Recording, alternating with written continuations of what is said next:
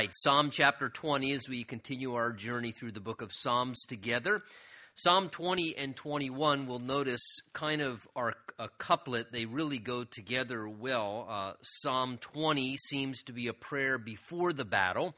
And Psalm 21, we'll see as we look at it, kind of tends to be the prayer after the battle, or recognizing God was faithful in the midst of the battle. And I know that you probably never have battles in your life, but just try and envision, if you could, David here, King David on the battlefield, the children of Israel facing conflicts as a nation at times and enduring different battles themselves. And of course, we all, to some degree, go through battles from time to time. And so these are sort of some battle psalms and things I think that we can glean and take to heart to help us in the midst of our time. So Psalm 20 tells us that it's a psalm given to the chief musician, another psalm of David, and it seems verses 1 down through 5, really we see sort of this prayer, almost like this intercession, that the people were coming together and they were lifting before the Lord, asking that God would give the king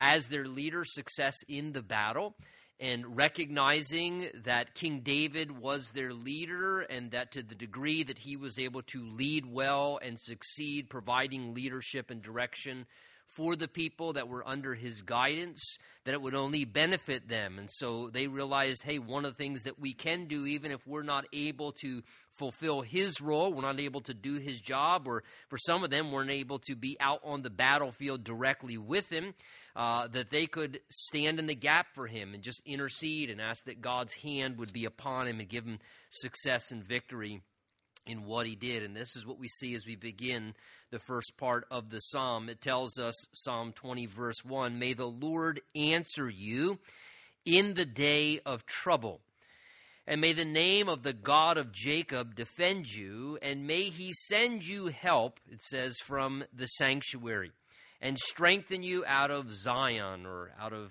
Jerusalem.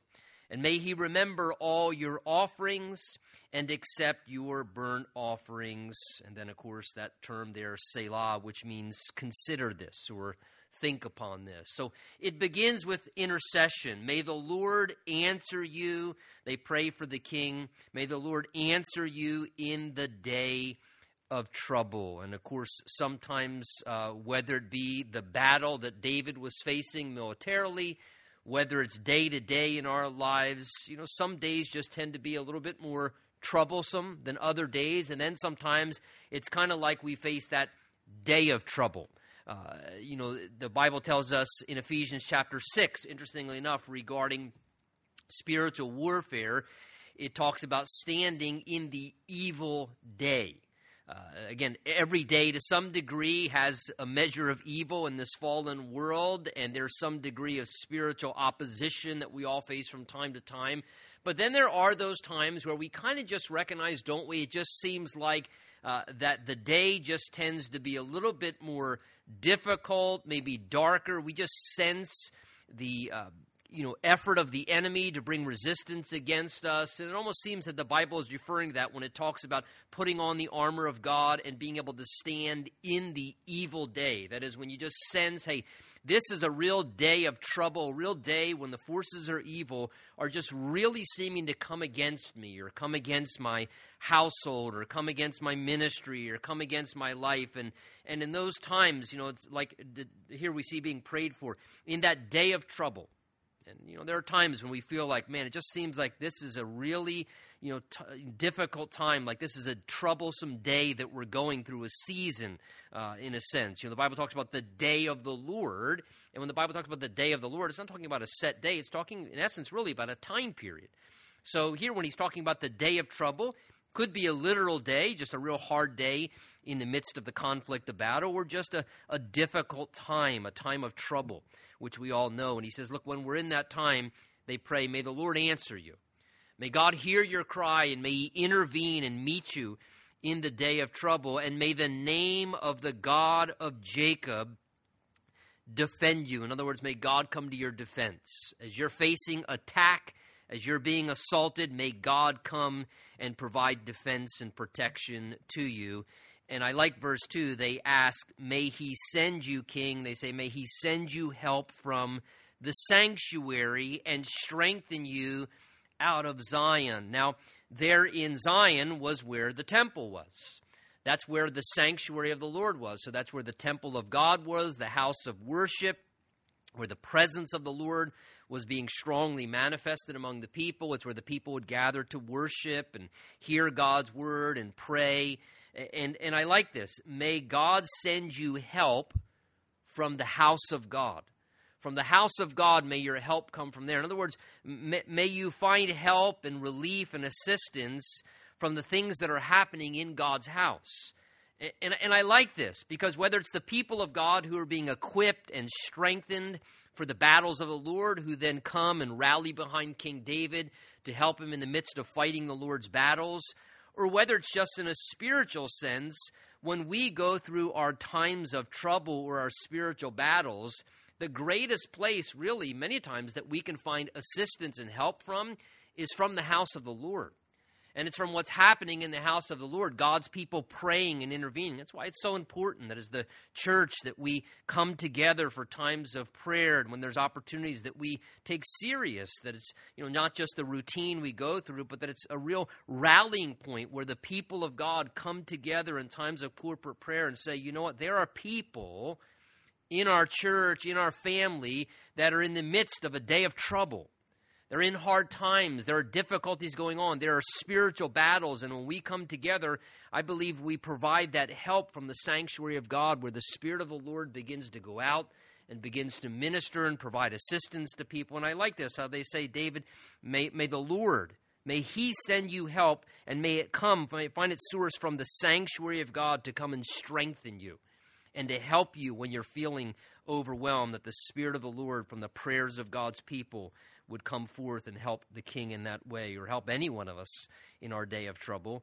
And may he remember all your offerings and accept your burnt sacrifice. And this was very typical when they would come together to offer, burnt offerings to the Lord. Many times this was something done before they would go out into battle to seek God's favor. It was a way that they sought the Lord. And so this is the idea here. Remember, the burnt offering or the burnt sacrifice, we know particularly, was the sacrifice of total consecration or full commitment to God. There were many different ways they would offer sacrifices, but the burnt offering was different from the fellowship offering, the peace offering, the sin offering. These offerings, a portion of the animal was burnt on the altar, and then at other times a portion was eaten by the worshiper. Another time the portion was eaten as well by the priest or the one offering the sacrifice. But in the burnt sacrifice or the burnt offering, the entire animal, the whole carcass, was consumed in the fire. And it was a picture of really complete dedication. The idea is, God, I want you to have everything. And so this is a burnt sacrifice. I am committing and consecrating and dedicating every part unto you. I want you to have everything completely, God. I don't want anything for myself or for anyone else, Lord. I want you to have it all. This idea was kind of, I'm fully committed to you, God. I want to be fully consecrated to you. And so as the king would come and make these sacrifices before he'd go into the battle, Lord, the battle is yours. The battle belongs to you. It's your battle, Lord.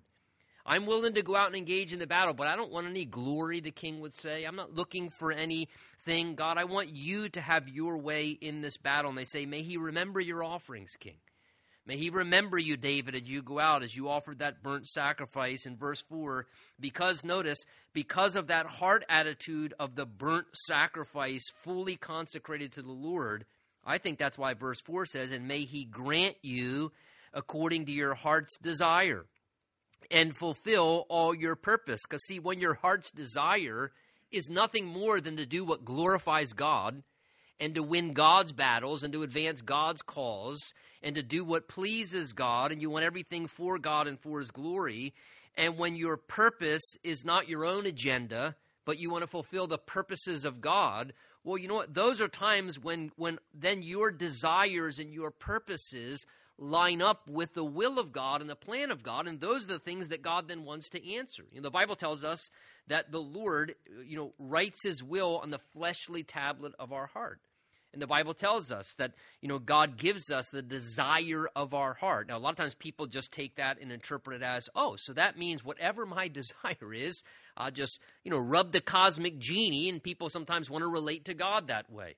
So, you know, with this, you know, positive confession movement, it's like, well, God grants you your heart's desire. That's what it says right there in the Bible. So I want a Mercedes, or I want a Lexus, or this house, or, you know, whatever. And so I'm just going to claim it and believe it. And if I profess it, well, it's like I rub the genie a certain way and God's got to give it to me.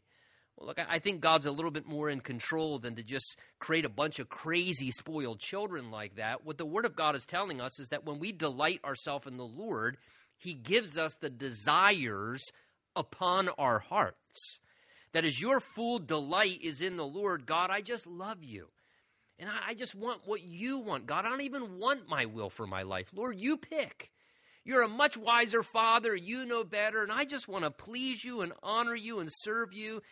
And so, Lord, whatever you want. You see, when a person begins to delight themselves in the Lord, as the Bible says, like that, then God gives us the desire of our heart. In other words, God, when He sees that kind of heart, says, now that's a heart that's soft and tender that I can write by impression my desires onto. And I can put my desires into a heart like that. And then when our desires, in essence, are really nothing more than God's desires, because God's desires have become our desires, then guess what God wants to do? God wants to give us the desire of our heart because it's really the desire of His heart. And that's a vastly different thing than just having carnal or random desires and just believing God needs to fulfill them. So as the king wanted to fulfill the Lord's purposes and he gave offerings and burnt sacrifices, his heart came into alignment with God. And so they pray, how beautifully, may He grant you, King, according to your heart's desire, and may He fulfill all your purpose. As you go and fight the Lord's battles and you're seeking to do His bidding and fulfill His purposes, may He fulfill all your purposes. May He grant your desires. May He give you success and fulfill your heart's desire to want to do the will of God. And what a wonderful thing. And what a great way to be able to pray for those whose hearts are really in alignment with the Lord, that God would bless them with that kind of favor and success, to see them flourish again, whether it's fighting the Lord's battles, doing the Lord's work in ministry, or whatever it may be. God bless that person.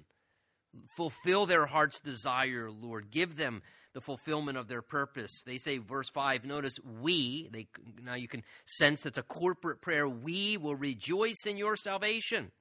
And in the name of our God, we will set up our banners. Again, they would use the banners as a form of celebration, like people will use banners when they walk in parades. This is the idea they'd wave the flag or the banner as a way to testify of celebrating God's work. And they're saying, we rejoice in your salvation, God, your deliverance, the way that you come through for us. And may the Lord, notice verse 5 again, may the Lord fulfill all your petitions. That is all your requests. May He give them to you. Verse 6, it seems now, this is kind of, it seems almost to me, the king's answer. So verses 1 through 5, you kind of sense them praying for their king, praying for the leader, the one who was guiding them, for King David, and they're praying for him. And now it's almost as if the king answers in the midst of this. The Holy Spirit says, verse 6, now I know that the Lord saves His anointed, brings deliverance, victory, salvation to His anointed. That is His chosen one, the one that His Spirit and favor is upon. And He will answer him from His holy heaven. So they say, may the Lord fulfill your petitions. And the statement in faith there from the king, he says, I know the Lord's going to hear my prayers. And I know He's going to answer. Because He's that kind of a God. He is a God who does want to help us in the day of trouble. He's a God who does want to defend us as the God of Jacob. He's a God who does send us help from the sanctuary and who does fulfill our heart's desire and all of our purpose and petition. So he says, I know He's going to answer. I know He's going to answer from His holy heaven. He's going to send His divine resources. And, you know, as I look at this, it kind of reminds me of this, you know, kind of combination of that which is spiritual and that which is practical. Because this is a prayer before King David goes out into battle and conflict.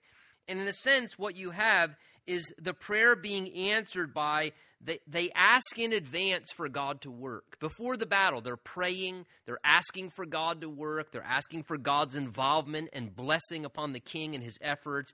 And then as the king and the army go out to battle, that becomes the practical fulfillment, if you would, of stepping out in faith and letting God do what God has been asked to do. You know, sometimes we pray and we pray and we pray and we pray and we pray and we pray and we say we pray and we pray and we say, but then we never do anything, right? And we ask and we ask and we ask and we ask, and God goes, I heard you. Are you going to act? You've asked. I want to answer, but you got to act. You got to act so I can answer now. It's like the Lord says, I've got all the purchase orders. They're here. They're lined up. They're piling up on my desk. I'm ready to execute some purchase orders now. And, you know, it's kind of like David with the army going out into battle where there comes that place where in faith where we say, you know what, I know the Lord's going to answer, so I need to step into the battle now.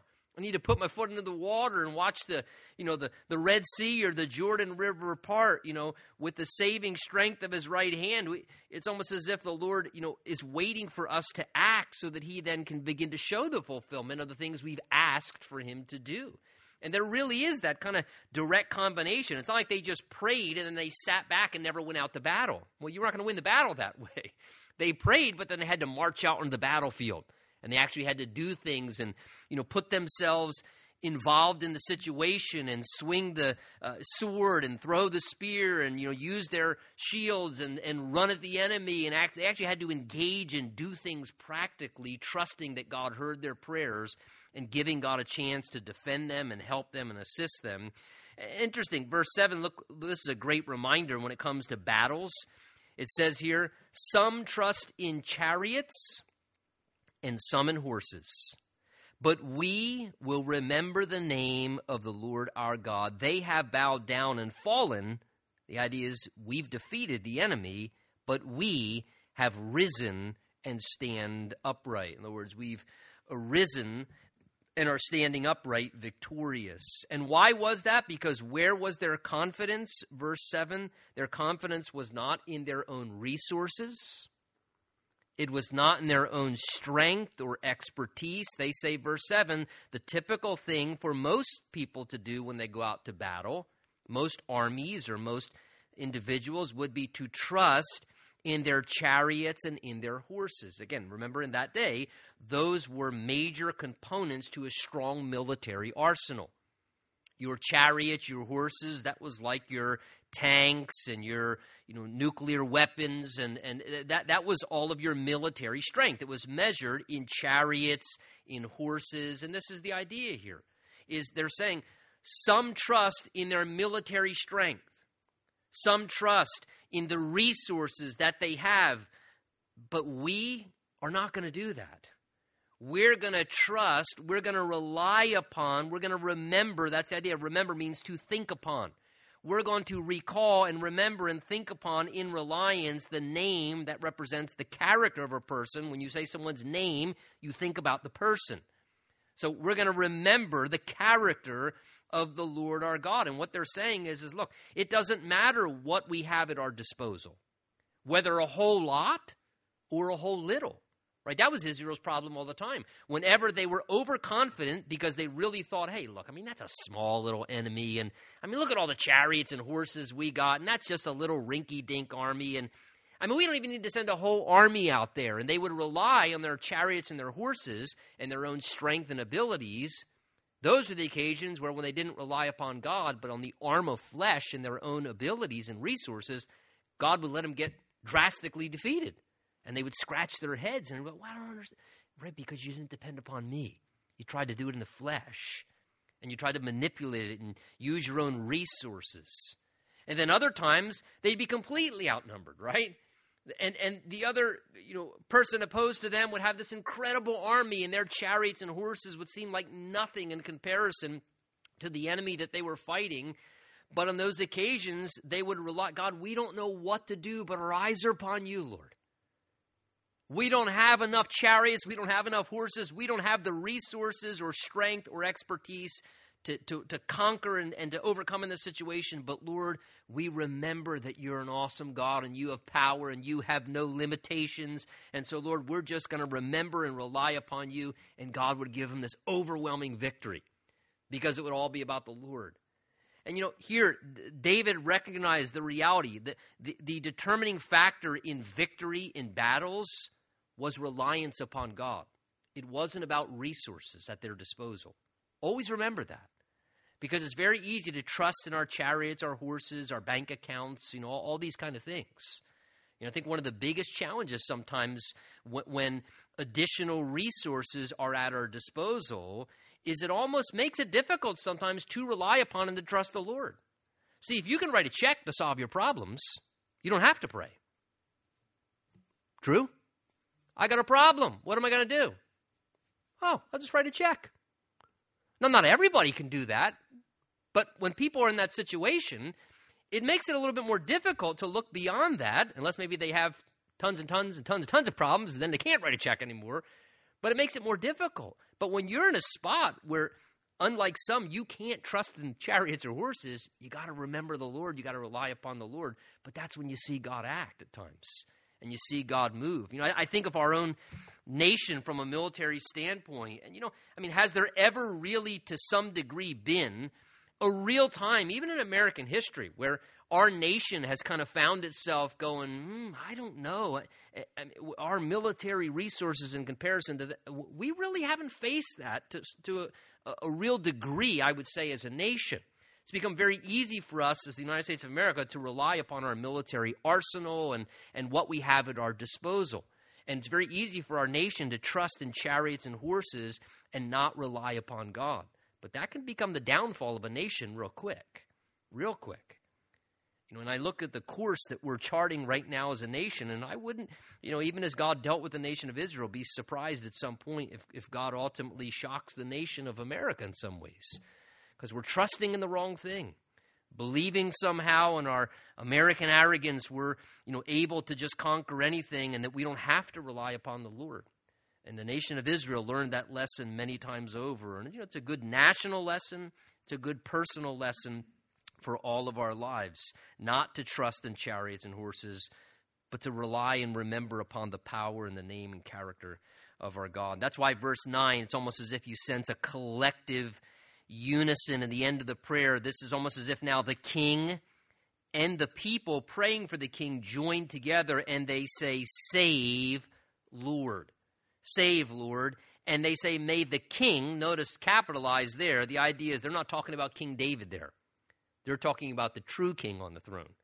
They're talking about the ultimate leader, not the human leader who is guiding them as a people, but King, the King of Kings. "May the king answer us, everyone, when we call. Deliver, Lord," they say. "May you answer us as the king when we call." Now, you know, as you look at Psalm 20, certainly some beautiful reminders in here of even, again, as we've talked about, how Jesus says even in the New Testament, you know, that all things in the Psalms and the prophets and the law speak of me, and how throughout the Psalms we've seen how many times they have a beautiful, you know, picture and fulfillment of the Lord Jesus himself. You know, even if we think, for example, of verse 3 in our psalm here, "May he remember all your offerings and accept your burnt sacrifice. Selah," think upon this. How beautiful does verse 3 not speak of not King David, as they were interceding for him, but the one greater than David, King Jesus. What a wonderful thing of, you know, descriptive of King Jesus. May God remember all of his offerings and accept his sacrifice. And what was Jesus' sacrifice of himself? And it was a complete total. It was the burnt consecration, the full, as the wrath of God, the fire of God's wrath came down upon Jesus.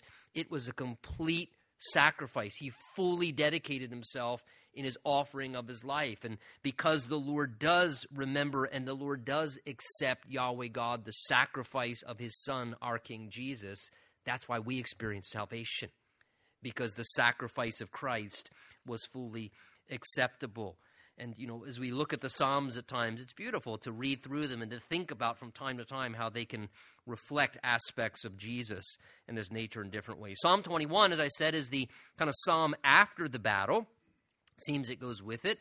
to the chief musician, another psalm of David. This one begins, "The king shall have joy in your strength, O Lord, and in your salvation, how greatly how shall he rejoice." So what's the king celebrating? Not his own strength. He says, what gives me joy is knowing that though I'm weak, Lord, I'm so glad that you're really, really strong. Because David knew his own weakness. And even as a king, and David was a warrior on the battlefield, David knew his own weaknesses. And he says, but Lord, man, I rejoice and I am joyful in your strength, that you give me strength when I am just so weak and I can't handle what I'm dealing with. And in your salvation, how greatly shall he rejoice. Again, rejoicing in the salvation or deliverance of God in the same way that you and I rejoice spiritually in the salvation of the Lord from our sins and delivering us from hell and giving us the access to heaven. We can rejoice in his salvation. He says, verse 2, notice, you have given him his heart's desire and not withheld the request of his lips. So again, Psalm 20, verse 4, they prayed, may he grant you your heart's desire and fulfill all your purpose. David now answers, you know what? He says, God answered your prayers for me. Because he says, verse 2, you have given him his heart's desire and have not withheld the request of his lips. Now, how wonderful to see prayer asked for and then to see prayer specifically answered. And this is the joy of actually praying and asking God to do stuff and then stepping out and stepping into the battle and having a chance to see God work and to see God actually answer prayers specifically. Hey, we prayed for that, remember? Check that out. We actually prayed for that, and God did it. Or, you know, I prayed, Lord, this is what's on my heart. And Lord, if this lines up with your heart, Lord, please, I believe this is your heart. I believe it's your will. And then like David, to be on the other side of that and say, Lord, you've given me my heart's desire. Wow, Lord, you actually gave me my very heart. That desire was from you. Because see, if the desire is from the Lord, then he wants to fulfill it. You know, that's why the Bible tells us from a New Testament perspective as well. The Bible tells us that we're to work out our own salvation with fear and trembling. And then it says, for it's God who works in you to will and to act according to his good pleasure. So the New Testament teaches us that we're to work out, not work for our salvation. That's unbiblical, but to work out our salvation. In other words, God saved you not just to go to heaven. He actually saved you for a purpose. Beyond just going to heaven, because if it was just for you to go to heaven, think about it, God would have a lot less headache if he just saved you and he just killed you, right? I mean, seriously, it'd be a lot less headache, wouldn't it? I mean, think from God's perspective. He's saved. He's ready for eternity. I don't need the insurance paperwork. Just bring him to heaven. Saved, whew, saved, whew. But God doesn't do that. He saves us. Our ultimate destiny is heaven. But he saves us and leaves us here because there's a race for us to run and there are things for us to do. And Paul says, I haven't yet apprehended all that I was apprehended for. And so in the meantime, we're to work out our own salvation. That is, you're to work out the purpose for which God saved you. He saved you as a man or as a woman for a specific reason. He knows your background, your personality, where you're at in life, all the people you're connected to, your opportunities and access. And so God saves you because when I save her, well, I got some really great ideas when I save her. Or when I save him, I could do this through him and I could do that through him. So the Bible says, work out your own salvation with fear and trembling. Work out what God's worked in. And then it says this. For it's God who works in you to will and to act according to his good pleasure. So God works his desires into us that we might then work those desires out. And when that's the case and we're responding to that, we can say, Lord, you've given me my heart's desire. You haven't withheld the request of my lips. And God says, right, the reason why is because you came into alignment with my desires. And I had put those desires into your heart so that you would walk those things out. And so when you started praying, God, I had this desire in my heart, God's going, oh, perfect. Yeah, I put that in there. Where do you think that idea came from? Where do you think that desire came from? And what a wonderful thing that as our hearts are in right place before the Lord, that he begins to do that. And then we can pray for things and we can see God give us our heart's desire because really it was his desire. It wasn't a fleshly desire. It was God's desire he put in there. And we're just willing and acting according to his purpose. And that's why he doesn't withhold at times the request of our lips if it's actually the very thing that he wants to fulfill. And we can celebrate in that. And David was experiencing that reality as we can as well. Verse 3, he says, "For you meet him with the blessings of goodness. You set a crown of pure gold upon his head." So David here, celebrating how many times God's goodness was displayed in his life. God, you've set a crown of gold upon my head. And I like what he says, verse 3, Lord, you meet him with the blessings of goodness. The blessings of goodness, of grace, of good things in his life. And David says, Lord, I don't have to go chase for your blessings. I don't have to go search for your blessings. It's almost as if David's saying, Lord, I don't even have to try and earn your blessings. You come and meet me with the blessings of your goodness. See, that's grace, right? That's grace. David's going to say in Psalm 23, right around the corner from this, he's going to say, surely goodness and mercy shall follow me all the days of my life. Again, God is so good, and God actually, biblically, wants to be gracious and bless our lives so much that his grace and goodness actually follows us. He comes and meets us. David says, I didn't have to go search for God's goodness. God was meeting me with his goodness. It was like God would show up again. Hey, I want to do something good for you. And you go, I'm so unworthy. And he goes, I know. That's why it's called grace. And when the Lord does good stuff for us, at times we're shocked and surprised by what God is doing. And David knew it so many times. Lord, you met me again with the blessings of your goodness. Wow, Lord, I can't believe it. Here you are blessing me again, being so good to me again. But again, that's what makes us fall in love with the Lord, because of how good and kind he is to us as people. He says, verse 4, he asked life from you, that is the king, and you gave it to him. Length of days forever and ever. God spared David's life on the battlefield many times. The Lord preserved him wherever he went, the Bible tells us, in conflict. He asked God, spare my life, and he says, Lord, you continue to do it. You gave me life continually. But interesting, he says, length of days forever and ever. Perhaps in some ways the Holy Spirit pointing beyond even the very reality of physical life, life eternal. And you know, I read verse 4, and it speaks to me exactly of what happens in salvation, right? We ask for life from God, and he gives us life as a gift, length of days forever and ever. Romans chapter 6, verse 23 tells us the wages of sin is death, or what we deserve or earn for our sin is death, spiritual death, separation from God. But the gift of God, free gift of God, is eternal life through Christ Jesus our Lord. But it's a free gift of God. It's a gift of grace, but you got to ask for it because it's a gift. You got to acknowledge your sinfulness and say, Lord, I want your gift. Give me the gift of eternal life. And he will give that gift to you if you ask for it by faith, by trusting in Christ. Length of days, eternal life forever and ever. Verse 5, his glory is great in your salvation. Honor and majesty you have placed upon him. For you have made him the most blessed forever. You have made him exceedingly glad with your presence. You know, isn't it a wonderful thing to recognize? David says here that, Lord, you have not only blessed me, Lord, not only have you given me honor and majesty, but Lord, you've made me blessed. And notice, not just blessed now. You see what verse 6 is? You've made me most blessed forever. You know, if you are a child of God or in relationship with God, it's not just about having a blessed life now on earth. You're going to experience a blessed existence forever. Forever. And the wonderful thing is it only gets better. When we get into glory, the blessings of God and the experience of God, the absence of sin and struggle and suffering and hardship will just make being blessed forever greater and greater. And David says, Lord, even when I was down or discouraged, Lord, you've made me exceedingly glad with your presence. With your presence.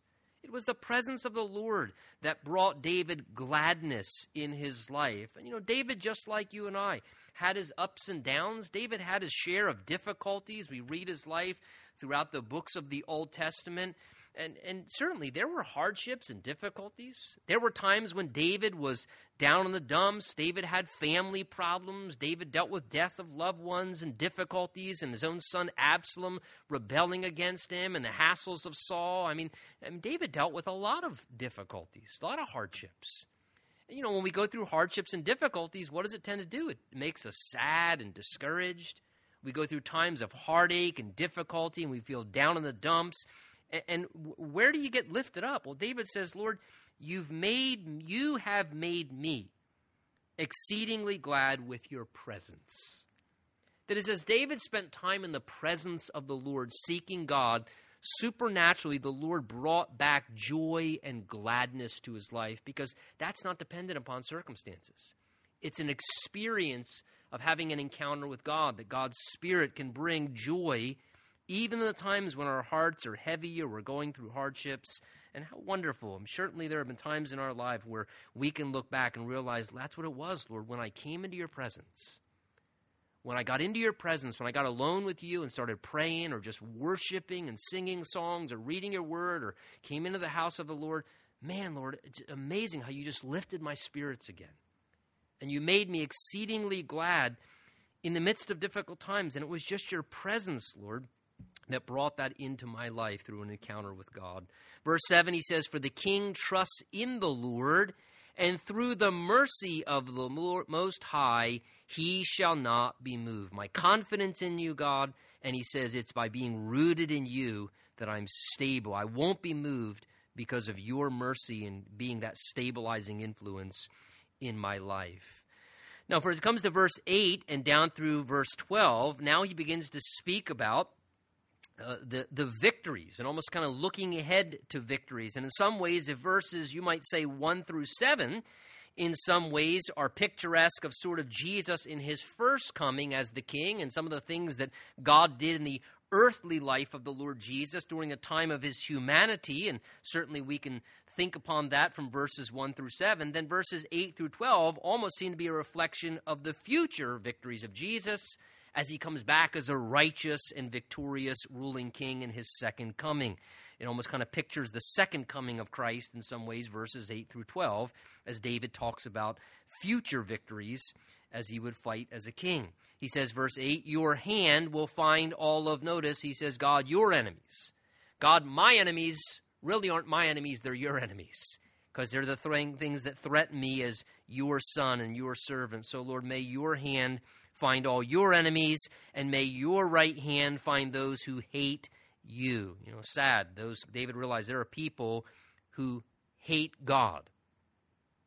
Not just that are apathetic towards God, not just that are uninterested in God. There are people that actually, he's talking about the Lord, hate you. There are people that hate God, that actually have hatred and animosity towards God. And guess what happens? When people hate God, they hate the people of God.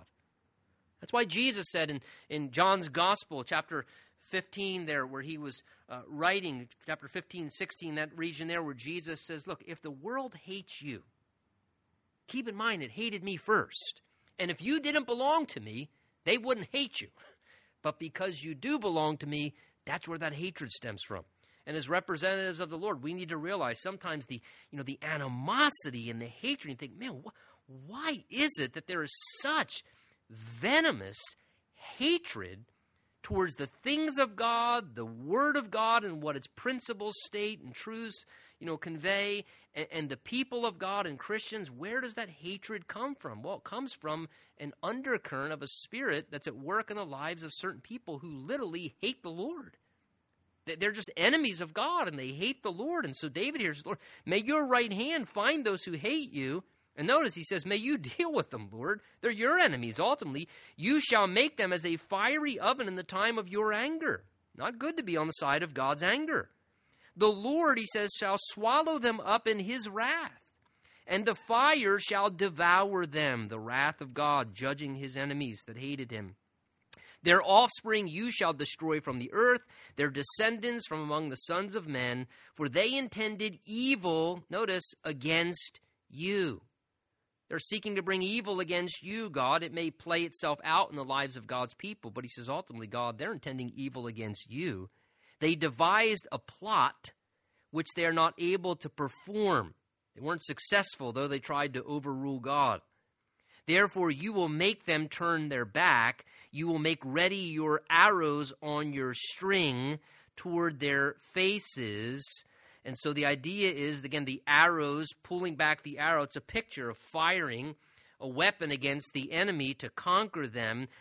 I find it very picturesque, verse 11 again, as he's talking about here the king victoriously conquering his enemies and his wrath overcoming his enemies. They intended evil against the king. They devised, verse 11, a plot which they were not able to perform in their hatred against the king. Now, as David's saying these things in a literal sense, in a spiritual sense, they remind us in many ways, I think, of Revelation chapter 19. Let me read to you there. As Jesus comes back as the King of Kings and Lord of Lords in his triumphant, victorious return to this earth, the Bible tells us that the Antichrist and the kings of the earth are all going to rally together there in the valley of Megiddo in the Battle of Armageddon and try and actually fight off Jesus. We're going to get all of our weapons and all of our arsenal and every king on the earth. That's it. We are done with God. He's going to try and come back and take over this earth. Does he know how much military arsenal we have? That's it. We're going to fight God and get rid of him. And as Jesus returns in his second coming, it tells us here in our psalm, they devised a plot which they were not able to perform. Revelation 19 tells us this. I saw the beast, that is a reference, of course, to the false prophet and the Antichrist and his whole group. The kings of the earth, listen, and their armies gathered together to make war, imagine that, war against him who sat on the horse and against his army, referring to Lord Jesus coming back in his glorified form with all the armies of heaven, you and I returning with him as his saints in his second coming to take over the earth. They sought to make war against him. Verse 20 says, and the beast was captured, the Antichrist, and with him the false prophet who worked signs in his presence by which he deceived those who received the mark of the beast and who worshipped his image. These two, who had brought chaos on the earth for the last 7 years, these two were cast alive into the lake of fire, burning with brimstone, and the rest were killed with the sword which proceeded out of the mouth of him who sat on the horse, and all the birds were filled with their flesh. So look at that. All the armies of the earth come together under the Antichrist and the false prophet and say, that's it. We're going to stage a war. We've got a plot. We are going to overthrow this king trying to return and take over this earth. And it says they all gathered together, but they devise a plot which they weren't able to perform because Jesus returns, and it says with the sword that goes out of his mouth. You know what that speaks of? His word. I'd love to know what the word is. I mean, what does he just say? Really? And they're done. Or does he just say, done? Just the word of his mouth.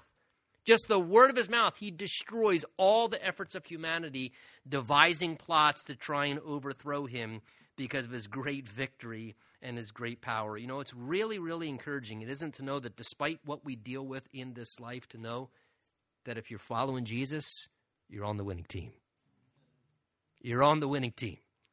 And no matter what the battle looks like here and how we have to keep battling, we are following the right king. In the end, our king is going to subdue all of his enemies, and he's going to unfortunately have to justly unleash his wrath. And all the plots of evil and hatred towards God and hatred towards what's moral and right and good and righteous and that which is Christian, it's all going to be dealt with. Our king is one day going to deal with that and make everything right. And that's why verse 13, the psalmist celebrates saying, be exalted, be lifted up, be magnified, O Lord, in your own strength. And then what's the refrain? We will sing and praise your power. Lord, when we think about your power, it makes us want to sing, and it makes us want to praise your power so that you can be exalted and you can be honored. Because see, in Psalm 22, which we'll look at next time, he's going to say that God is enthroned in the praises of his people. That when God's people begin to praise him and to sing and honor him, there's something about that. There's something very powerful happens as we celebrate God's power, that God is enthroned. We enthrone God and we lift him up and exalt him as we come together. Well, we're going to stop there this evening. Why don't we stand together? Read ahead Psalm 22. I really didn't want to try and rush through Psalm 22, just because obviously one of the greatest Old Testament passages that we have, speaking to us prophetically about the crucifixion of Christ. 1,000 years before the crucifixion ever took place, the Holy Spirit was speaking through David things prophetically of the sufferings of Christ as the Messiah. Very, very picturesque, one of the greatest prophetic descriptions we have of the sufferings of our Lord Jesus Christ in the Old Testament. Psalm 22, we'll look at that next time together. Let's pray. Father, thank you